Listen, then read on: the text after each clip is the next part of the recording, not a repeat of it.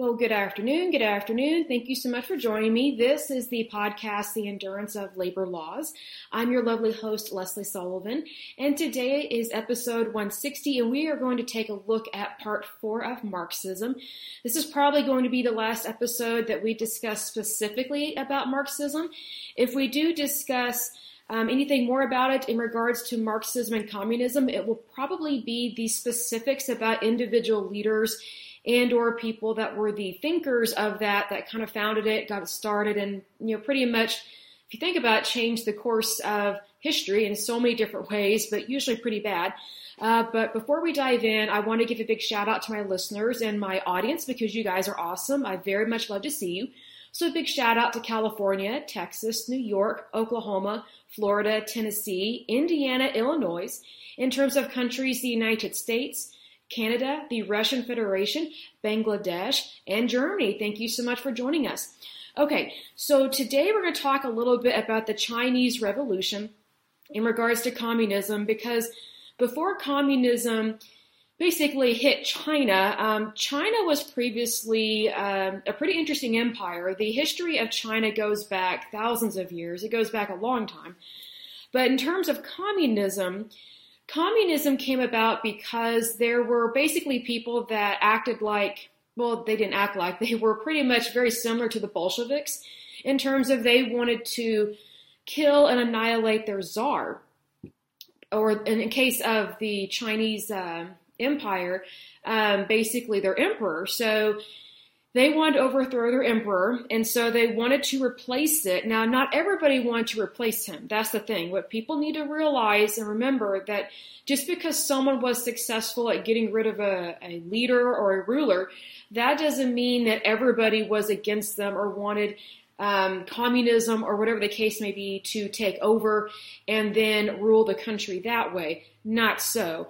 Um, I do think there were many Chinese citizens that very much wanted their emperor to stay, um, but you know the the emperor lost, and so that's when communism really took over. Now, in terms of China, the Chinese Communist Party was founded in 1921. Um, a gentleman by the name of Mao Zedong he developed a theory of Marxism for the Chinese historical context. So it's one of those things that we talked about in a previous podcast, and I'll use this as yet another example. You have Marxism. So here I'm just using a pen in this example, but let's say this is the template. So basically, you have the Soviet Union over here said, oh, we want Marxism to be like this. So this will be our form of communism. Then you have Chinese anarchists and communists that they want to make their own form of Marxism and it become their form of communism. That is exactly what Mao Zedong did. And so it became Maoism. So basically, they took the template not of liberty and freedom, not of democracy, not of freedom of speech. They took the template of Marxism and then made it their own. Now, here's the thing. In terms of China, um, they developed what was called a new democracy, which here, here's the thing. You cannot have a democracy of any kind under communism or Marxism because it does not believe in freedom. It does not believe in liberty. It does not believe in capitalism. So your, your currency and your economy are going to be substantially weaker than countries that have capitalism and democracy because we have freedom and liberties that pretty much nobody else has um, within here in the United States. So it's just one of those things I don't understand why any leader would adopt or adhere to a type of thinking that hinders their people. It makes absolutely no sense to me. Um, the only thing I could think of is power and control, and just you know, within power and control to the extreme, they they they put themselves up above the peasants. So basically, under communism, yes, they make it seem like there's just a, a, one party, which typically in communism there is. There's just a workers' party. But here's the thing the leaders and the higher ups, you know, the elitists, they don't see themselves as workers. They see themselves as leaders, and they are typically dictators, and they are usually really bad people. So, not always a good thing to have that. So, then in 1949, the People's Republic of China, which is a complete joke because it's not a republic, the People's Republic of China was declared in 1949.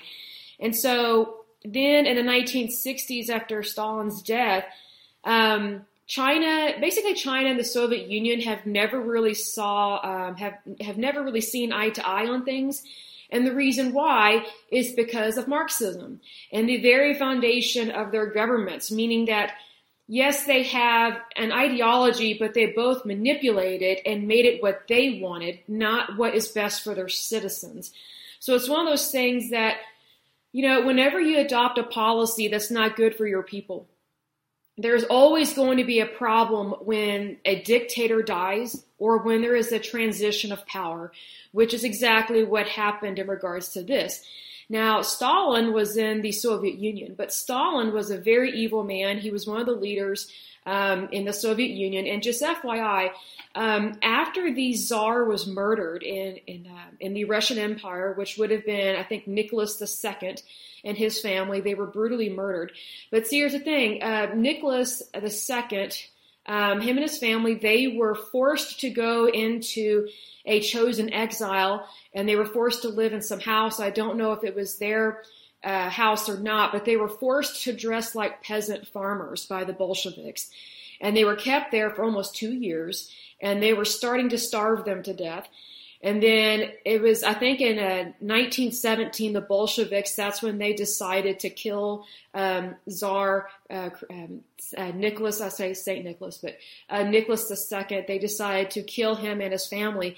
And it wasn't just the men that they killed. They they wanted to annihilate the entire, basically, genealogy of the monarchs, which is very creepy because that is exactly what Stalin did when he was in charge of the Soviet Union, he had these rolls um, with all these people's names on it and had lists of all their families. And so they had lists of all their relatives and things of that nature. And if he thought that you or your family were against the Communist Party or were against anything that he was doing, he was a little crazy, mind you. Um, he would round up your entire family and just blot you out completely. So that way you were obliterated from the face of the earth. So that's exactly what the Nazis did um, in Nazi Germany and in their concentration camps. Well, that's what Stalin did, and also Lenin. Lenin did that as well. Um, they did that in the Soviet Union as a way to control the population. So their populations had no freedoms whatsoever, even though communism tries to make it seem like you know, the Workers' Party is the best thing. Obviously, it's not if someone is trying to control how you vote, where you live, how much money you make. So you're not really free. So that's the lie, or one of the many lies within communism, which is really, really quite sad. But just FYI, um, Nicholas II, who was the last uh, reigning czar of the Russian Empire, um, him and his family were forced out of any type of leadership, especially him. They were forced to go into impoverished exile by the Bolsheviks. They were forced to dress like peasant farmers and actually forced to farm land, even though they had no experience at that. It's just how it is. And so then they were murdered in 1917. And so then after that, they had a provisional government um, that that took over for about two years or so. And then after that, um, in the Soviet Union, well, it went from being the Russian Empire um, to a provisional gov- government to Soviet Russia to basically the Soviet Union. So then, after a couple years, uh, from 1917, I think, to like 1919, or sorry, yeah, 1919 um, to I think 1921, um, they had a provisional government. Basically, they had a chairman that was elected to rule things and I guess try and establish the Communist Party. And then you had these uh, these different leaders, uh, very evil dictator leaders um, in the Soviet Union, which started with Lenin and then went to Stalin, and then you had like five or six other leaders after that. They were very corrupt, very evil, very wicked. Um, they were dictators, they were leaders, but they you know, what I mentioned the other day is that Lenin um, and Stalin were not your typical leaders because typically when you think of a leader, you think of someone that cares about their people, cares about their country. These guys did not, not, not whatsoever, none whatsoever. Um, they were very horrible to their citizens and had millions of people murdered and executed if they did not agree with the totality of communism and the the indoctrination of it. So you have the you have the Russian Tsar uh, Nicholas II. Um, he's murdered. Then you have the provisional government, which lasted for about two or three years. Then you have a succession of several uh, leaders um, that were communists, very evil, very wicked, starting out with Lenin, then Stalin, and some other names that I can't pronounce. And then um, I think in 1991, um, when the Berlin Wall fell and the Soviet Union collapsed, which also means their economy collapsed. And then you have those countries in the Soviet bloc um, that were connected to the Soviet Union at that time. When the Berlin Wall fell, those countries in the Soviet bloc wanted their freedom. So what's interesting is that they wanted their freedom because they did not want to be associated with Russia, but yet they were still very much communist. So, you know, one, one of the examples of that is the Ukraine. You know, they can make it seem like they're sweet, innocent people, but their country is very corrupt. Now, does that mean they deserve to be invaded by Russia and have to deal with Putin and his really weird, evil army? No. Um, no excuse for that whatsoever. Um, but we should not be surprised that President Putin is doing that because he's ex KGB. So, what do you expect from someone who very much um, was probably a really good citizen and a really good employee of not only the Soviet Union but of the uh, of the KGB? And so, stupidly, the Russian people uh, made him president. Technically, he was appointed um, by one of their leaders, and then he became president. And um, it's really interesting how they claim to have a presidency in Russia, but it's really still communist. So they don't have freedoms like the United States. So it's basically a, uh, I would say it's a puppet regime of a democracy. And so basically, the Soviet Union, it's it's had a lot of problems, or, or Russia has had a lot of problems ever since they murdered their czar. Because I think if they had kept their czar, um, I think he would have given them, you know, freedoms in terms of democracy. Because technically, Nicholas II was a moderate. He was not a crazy dictator. I mean, he actually loved his country and loved his people, um, which is the direct opposite of Lenin and Stalin and some of these other leaders that were not a president per se; they were just a dictator. So you go from um, Nicholas II, who was a czar, he's murdered, and then it goes into a provisional uh, government for a couple years, and then they have a succession of different leaders. And then in 1991, after sometime after the Berlin Wall fell and the Soviet Union, uh, their economy crashed, um, their currency crashed, their government crashed, and it should have because they were evil and very wicked. And you know, sometimes you have to have, um, you know, let me put it this way. Sometimes the only way that people change is if they're brought to their knees in despair.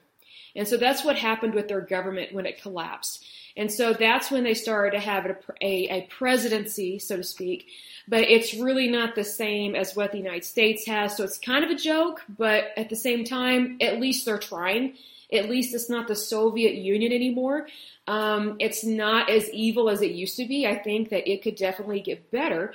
Um, but since 1991 or around there, they have had different presidents since then. And um, at this point, President Putin is still president. Um, last article I saw about him, he was not feeling very well, and I saw a picture of him. He looked puffy and very um, just sickly, like he looked like he had lupus. Because you know, I had a, a relative um, in my family, not related by blood, um, but by marriage. Um, she had lupus. And I could tell when she wasn't feeling very well or whenever she was on a new medication because she would be puffy. And so I don't know if she's on steroids or what, but that's what it reminded me of when I saw President Putin and he was puffy. And I was like, he doesn't look very good. Like he was not riding a horse um, topless in this picture. He did not look very good. Um, but just anyway, um, you know, when we think about typical leaders, I mean, I think for our day and age, we think of people that actually care about their people. They want them to do well, they want them to be free, and they want them to have liberty and to be successful. Well, Lenin and Stalin uh, were not those kind of leaders. Hardly any leaders uh, post um, post killing of their czar in Russia. Hardly any of their leaders have been for the people. And that's really sad because Russia has had many opportunities to be a true democracy, but it still is not.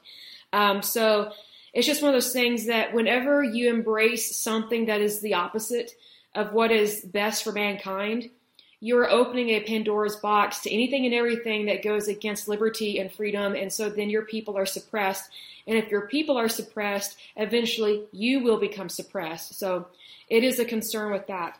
Um, but anyway, there has been a conflict between China and the Soviet Union for many years, and it, stems from Marxism and Stalinism because, again, you know, you, you take a template that's not really, um, it's not for mankind. It's actually against, uh, it's, it's actually has human rights violations attached to it. Of course, there's going to be some butting of heads, but what's interesting is that Russia and China, sometimes they very much, um, they, they gang up on the United States is what they do sometimes.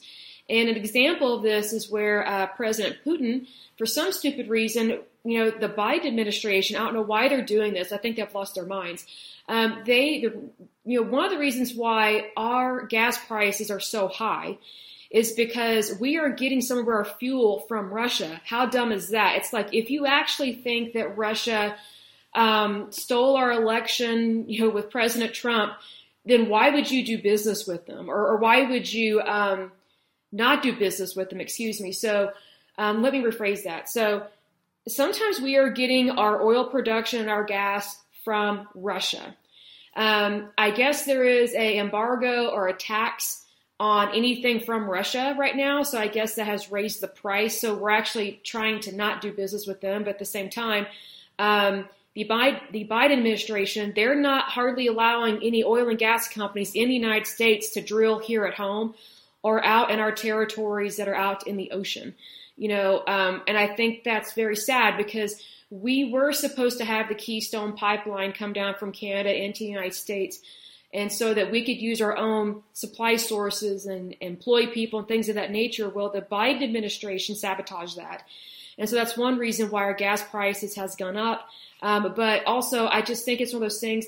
Sometimes I feel like we don't know what's going on. Like sometimes I hear that, oh, we get our gas, um, we get our fuel from Russia. And then it's like, well, no, um, the presidency is anti-Russia, so they're going to tax everything that comes from there, but they've made us dependent on other countries over there. So if you have made us um, fuel dependent, not independent, then we are the ones that are, that are being punished for purchasing the product, not the people that we actually purchased it from. So I mean, you have to think about that. Like it's better for us as a country to be self-sufficient, but this current administration um, does not agree with that. And it just, it boggles my mind because I think that if, if you truly want what is best for your country, then you would never want to have to be reliant on somebody else, especially someone that you may not really trust. So we should be self-reliant. We should be independent. And so um, I think sometimes our our different offices of the presidency, whoever gets in there, sometimes they make mistakes, whether they realize it or not. Um, but I don't think President Biden is really all there anyway because he's had a couple brain aneurysms. So I don't even understand how he actually got to run for president and actually won. I don't understand why people vote for him because I think if you're going to vote for a Democrat, um, I thought there were way better candidates um, that were more qualified than President Biden. I mean, I think personally that Kamala Harris and his staff are basically babysitting him because whenever he's giving a speech, he's just kind of all over the place and, he and he he mumbles through stuff and he doesn't he doesn't have it together. And it's just like you know that's not a very positive opinion of a um, or a positive I don't know aspect of a leader when they don't have it together. And I don't think he has the health really um, to be a president. I think that if Biden had uh, run and won back in his 40s or 50s, I mean, I still think he would have been a bad president, but I think he would have been better able to handle the job. So, needless to say, we should definitely pray for President Biden because um, his health it just doesn't look very good. My personal opinion. I think that um, I think the Democratic Party picked him because he could easily be a puppet um, so that's why I think there's a lot of progressive stuff that's being pushed through Congress, the Senate, and things of that nature because it's like when you have a president that's weak, unfortunately, mentally weak, and uh, in uh, failing health, then I think it's very easy um, to basically do whatever you want. And that's not the role of the presidency. There's supposed to be checks and balances for a reason. And needless to say, um, when when you get some bad people in office and when bad people are nominated to different federal agencies, because it's not all Biden's fault. I mean, I'm not defending him per se, but I'm just saying that, you know, the, the office of the presidency can only do so much and it's limited powers. It's, it, it was set up that way by our founding fathers for a reason because they did not want a monarchy. They did not want a theocracy. They did not want communism and they did not want Marxism. Now, mind you, communism and Marxism were not around necessarily in the late 1700s, but there were ways of thinking that kind of fit into that mold and they didn't want that. The number one concern they had was um, someone trying to take over the United States and create a monarchy. And they didn't want that because they wanted people to be truly free because they know that if people do not know that they have liberty and freedom, if they don't exercise that liberty and freedom, then then they're basically sitting ducks for anyone that can take over their country, regardless of who is taking it over. So our founding fathers wanted to make sure that we do have uh, we do have rights, liberties, and those things, and that we we focus on our freedoms, not on our problems, but on our freedoms, because it's one of those things that you know the United States is not perfect, but if you think about the history of the Soviet Union and then the things that the Chinese do and uh, Vietnam and other communist countries, we do not have corruption or problems like they do. And plus, here's the thing: whenever there is corruption or issues in the United States we have protocols that that we can implement and policies and procedures that, that we follow as a guideline to report bad people and to hold them accountable. You know, in communist countries, good luck holding anyone accountable and, and you know, good luck speaking up for anything because the moment you speak up, that's the moment a communist regime will do everything it can to try and take you out. And what's interesting is that, um, you know, the Soviet Union, especially under Lenin and Stalin and, and some other leaders as well, they actually had what was called the Purge. And so it was, uh, I don't think it's called the Night of Terror, but there was something to do with the word terror.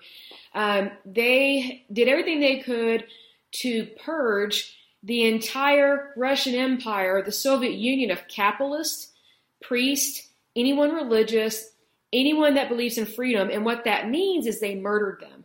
Like even just in one day, Stalin or Lenin authorized for like 5,000 people to be murdered. And so it's just really disturbing that people would actually want that, that people would actually think, oh, Marxism is great, communism is great. I'm going, well, you know, do you have the money or the army to back that up? Because if you don't have your, if you don't have a stockpile of money, and if you don't have your own army to defend you, basically, then whenever that government turns on you, you've got nothing. So, you know, this is why um, societies like Russia and Vietnam and also China, why they have a lot of self policing because they love it when citizens turn on each other. They love the backbiting. It's almost like, um, you know, like a sorority house. There's so much backbiting amongst women. I don't get it. I, I can't stand it. I'm like, this is not appropriate behavior, but you'd be surprised how many people rat and snitch on each other in a, in a self-policing society. And so that is why, that's one reason why communism has, I think, stayed around for way too long is because people think that, well, you know, if I rat on this person, then, then the government will see me as more valuable than them. So it creates competition, but unhealthy competition.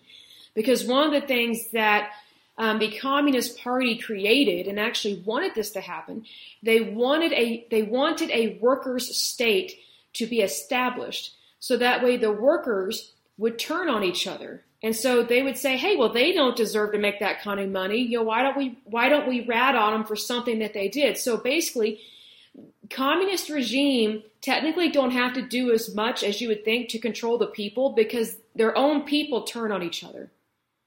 So, needless to say, you know, you know, here in America, we we very much value our neighbor, and I know that people are not perfect, but we don't have a self-policing um, backbiting society. Does that mean that everybody's perfect? No. Does that mean that everybody gets along? No, of course not. Um, you know, people can be difficult, but people can also be kind and endearing. You know, it just kind of depends on who the individual is. But in the United States, we know that we have liberties and that we have freedoms that no one else has. And so, if anything, we are busy promoting and ensuring the safety of our country. So the more we focus on what we want and that it's good and true, the less problems we have with, with bad issues and with bad things taking place. But if all people are ever doing is complaining, you know, like an HR department or something, or a comment box in the break room, then nothing actually ever really gets done that's for the good of the country or for the good of your people.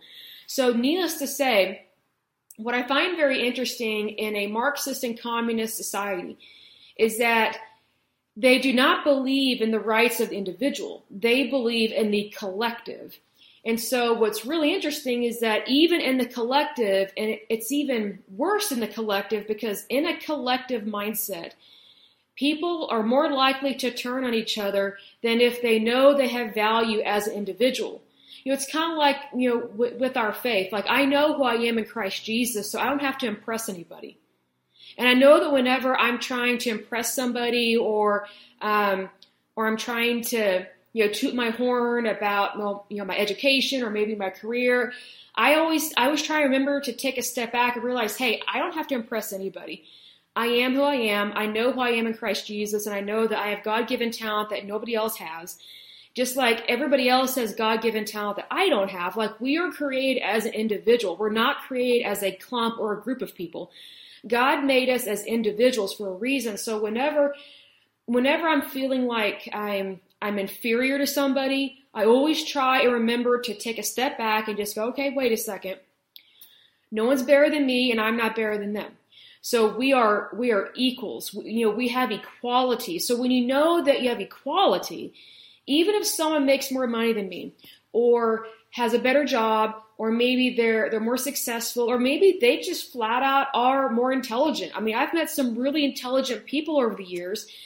And you know, when I was younger, I used to be like, "Man, how are they so smart?" Now I just don't care.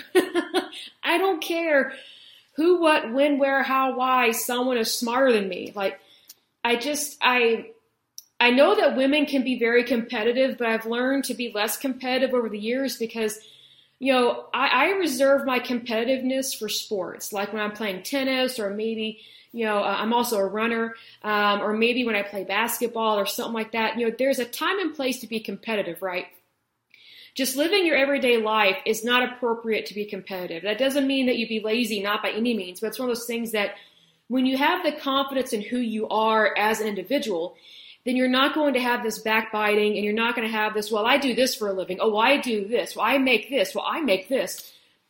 It's just one of those things that when you know who you are and you know what you're good at as an individual, not a collective, but as an individual, then you realize really what I would say what journey you are supposed to have because you know we all have a destination in life, but it's not all the same.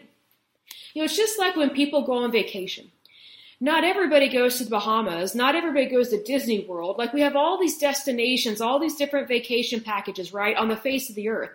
Not everybody goes to, to the exact same place at the exact same time and has the exact same kind of fun or the exact same kind of misery. It's all different.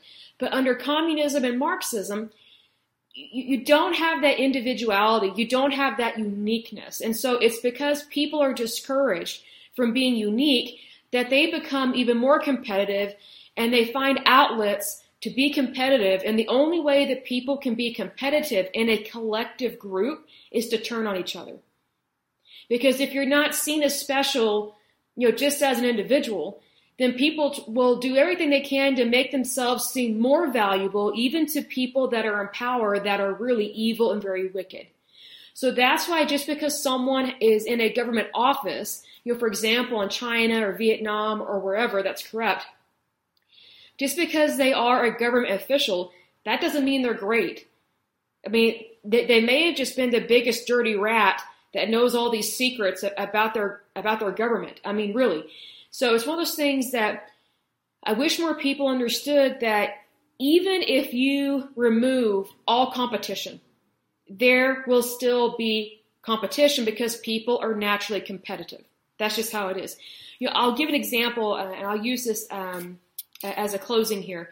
So I remember years ago. I'm only 38, so I'm not saying I'm old, but I remember when I first came across parents that were just stupid. And it was in my, I think I was in my mid or early 20s. Um, so I was I was helping out um, at a sporting event. Can't remember if I was like selling Dr. Peppers or something or taking pictures. I can't remember what, but I was there and um, at a sporting event, and these parents. I was noticing that no one was keeping score, and it was like a soccer team meet or something, like little league, you know, whatever. And I was like, that's really odd. And so these parents were like, oh, well, we don't keep score. I was like, yeah, right. Yeah, right. And see, here's the thing it's like if you don't keep score, which they do, excuse me, it's like if you don't keep score, then how do you know who's better than the other person? Like, like how do you know who is being uh, successful? How do you know who is supposed to get a scholarship to go to college? So the way that these uh, parents, these very weak-minded parents, were raising their kids was, oh, well, we don't keep score. Everybody, everybody's a winner because they try. I'm like, no, actually, some people very much suck at what they do. That's life. That doesn't mean that, that they can't get better. But see, here's the thing. These parents, th- this kind of weird thinking in psychology or something, I don't know what, it was some weird trend. Everybody's a winner. I was like, no, some people are losers and they're losers for a reason. So here's the thing. If, if it's not definitive, about who's a winner and who's a loser, especially in a sport, then how can the people that suck at what they do ever get better if you just always tell them, oh, there's nothing wrong, you're a winner, you're doing fine? No, actually, if someone is not doing a good job at what they're doing, they need to be told. And they need to be told immediately, hey, your skill sets are not where they need to be. We need to practice some more. But if you tell those kids that suck at whatever sport they're playing, if you tell them that that they're doing great, then then they're never really going to be a winner. It's it's not real. You know, it's so interesting. I remember this one meet we had. This was years ago. It's like everybody got a trophy. I was like, but not everybody was scoring points. I was like, usually we only gave uh, trophies to like the top three players. You know, to the people that scored the most points, or you know, were were the best at defense, or things like that. No, this one team, it was so stupid. Um, they wanted to have a trophy for everybody. And I'm just like, you know what that does? That, that doesn't create a equal playing field. It actually creates inequality because then you're, you're saying that the people that scored more, uh, more points are equal to people that didn't do their job very well. That is degrading to the people that actually did a really good job and have really good talent. And also, you're you're giving the same fancy title to losers that only belongs to winners. So I noticed that in sports several years ago, and I just thought, man, these kids are going to grow up. They're going to be adults and they are going to be crying and playing their violins. It's not fair. It's not fair. Guess what? Life is not always fair. And here's the thing sometimes people suck at what they do. And, you know, it doesn't mean that that, that you can't do better. You know, I'll give an example. So let's see here. What am I not good at? I think about cooking sometimes. Like sometimes I'm not good at barbecuing things. I don't know why. I'm great at baking pies. That is my specialty. But when it comes to barbecuing, I mean, at this point in my life, I'm not really good at that. Why? Because I don't do it very often. But if you want to have a competition in terms of baking pies, I guarantee you I will totally cream you every single time. My pies look perfect. They look beautiful. They taste great. I take great pride in my pies, but barbecuing, it's not my forte. It's not my specialty. I mean, can I do a good job? Yeah, but I know that there are so many other people that are way more qualified than me at barbecuing. I'll give another example. So, let's see. Oh, engineering. I am not an engineer. I, I, do not understand their language. I do not understand the industry. I do not understand that job. Can I work with them? Yes. But, you know, if, if I was to be interviewed for an engineering position, first of all, I don't have the education. I don't have that college degree. I don't have the desire and I don't have the certification. Oh, and here, here again, I don't have the work experience for that. So if I'm applying to an engineering job and there, there's a guy over here that's just amazingly talented, super whiz kid, super genius at being an engineer, and then you have me, I'm not competent at all to be an engineer. But if you were to think like these stupid parents that I met years ago, they're like, their way of thinking would be like, oh, you're both engineers, you're both you're both equally qualified, you both should make 100k. Don't worry about it. I mean, here's the thing, that would be such a slap in the face to the guy that actually went to school for like, I don't know, 6 or 8 years to be certified as a very well-paid engineer whereas me, that's not my education. I've been to college, but I didn't study that. I don't have a clue about it. So if anything, you would be overpaying me to do a job that I don't even know how to do. And also, it would be very degrading to the guy that actually does know what he's doing. I'd be like, I don't have that talent. Like that's that's not how I think. Um, you know, I've had some friends over the years that are engineers, and when they start talking about their job, I just glaze over. I'm just like, I have no idea what you just said, but you know, God bless you. I pray that you make a lot of money and that you have a wonderful employer. But what you just said, makes no sense to me. God bless you. Love you, love you very much. But, you know, here's the thing.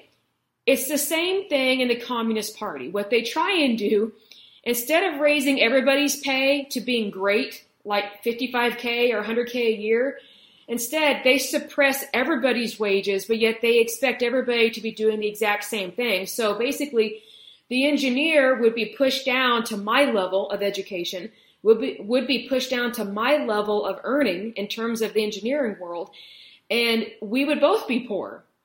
That is the communist way. That is the Marxist way. That is not the American way. That is not the democratic way. And that is not capitalism. Capitalism specifically says, hey, what is your natural talent? Go make money that way because that is your natural, that is your, your natural uh, skill set for life you know, it's something that, that, that, how to describe this, that you're naturally good at and that you naturally enjoy. Like, you know, I don't enjoy engineering at all. I mean, I could find something to kind of be passionate about in regards to it, but, you know, I'm always going to be looking towards something else that makes me happy.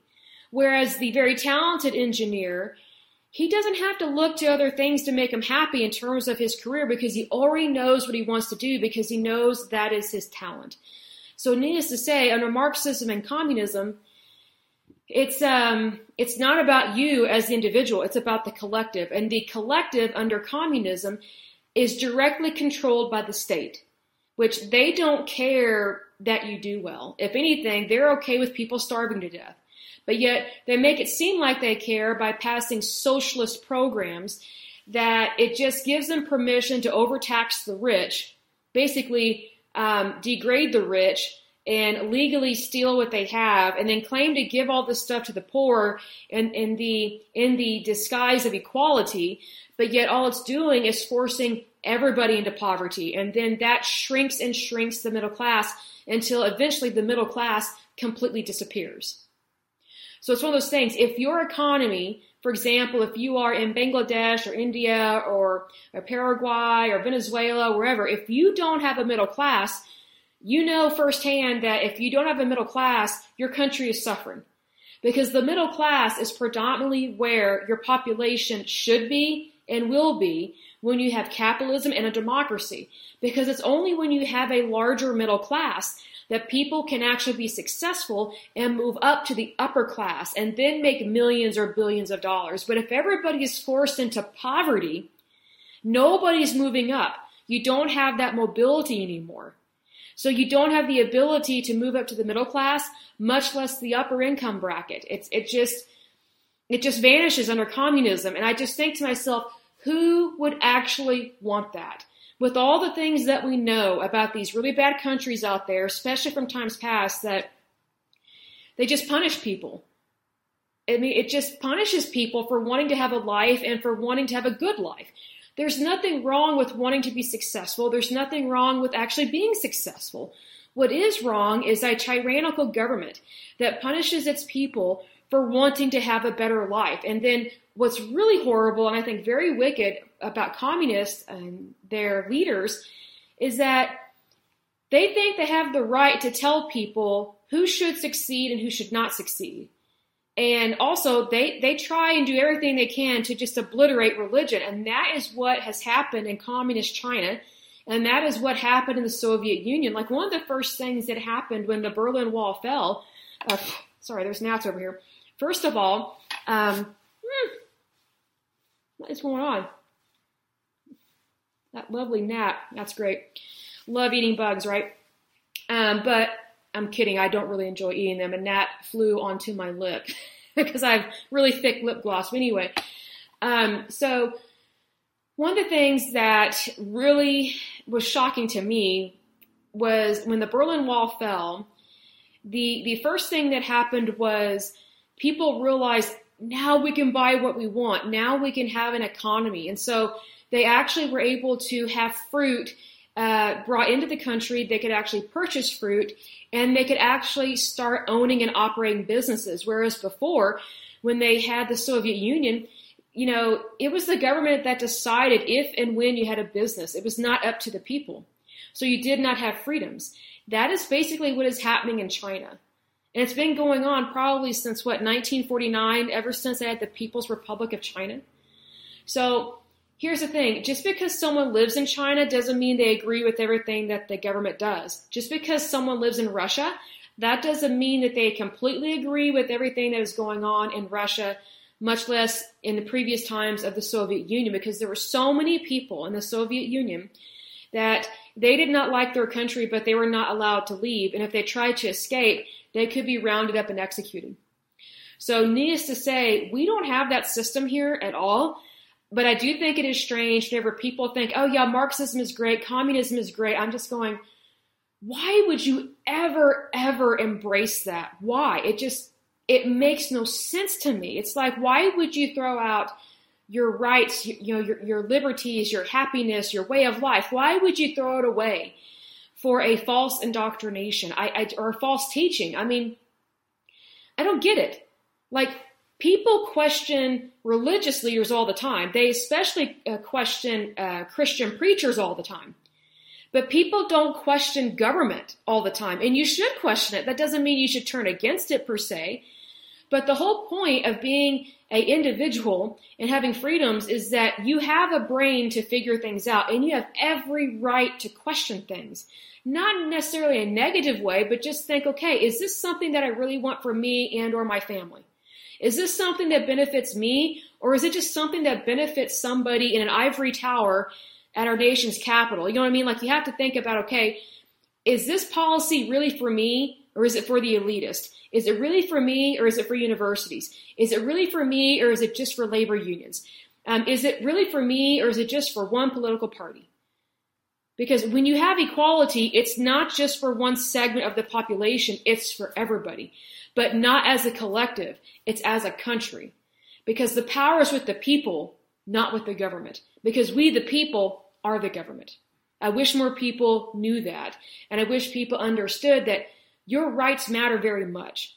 Not as a collective, but as an individual human being. For sure. And that's a God given right. And that's something that mankind should never try and strip from you, but that is exactly what communist and Marxist leaders do. They strip you of your rights to strip you of your dignity so that way you will never have the desire to ever question anything they ever say, think, or do. When in fact, you should question it. Because that's why you have checks and balances within your government. To make sure that one branch of government doesn't supersede the other and that your government is, is, is a healthy, as much as it can be, a healthy government entity that does not violate, you know, the, the laws of the land because the laws of the land are supposed to govern the people. But it's the people that decide who is in charge. So hopefully this podcast helps with that. I hope so because I'm noticing a very dangerous trend where people are siding with and encouraging Marxism and communism in the United States. And I'm just thinking, you know, I think you need to read some history books. I really do.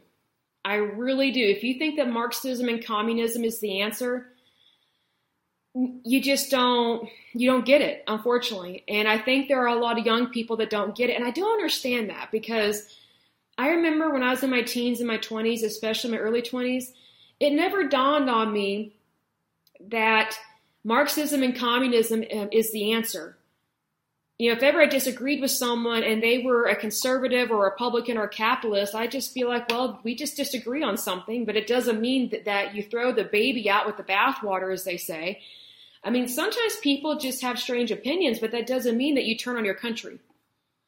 And I think that if you embrace Marxism and or communism, excuse me, got hiccups, then I think you are turning on your country, especially the United States, because the United States was not founded on either of those. It was not founded on Marxism or communism. Marxism and communism was brought over here by anarchists. So I don't think that we should be um, taking their advice about how to run a country when every single time communism has taken over an area, it has caused so many problems and it has caused so many human rights violations. It's very disturbing and it's very evil. But needless to say, I will go ahead and end this podcast. But as usual, I pray that you're happy, healthy, and whole, that you have a wonderful day and a wonderful week. Thank you so much. Bye bye.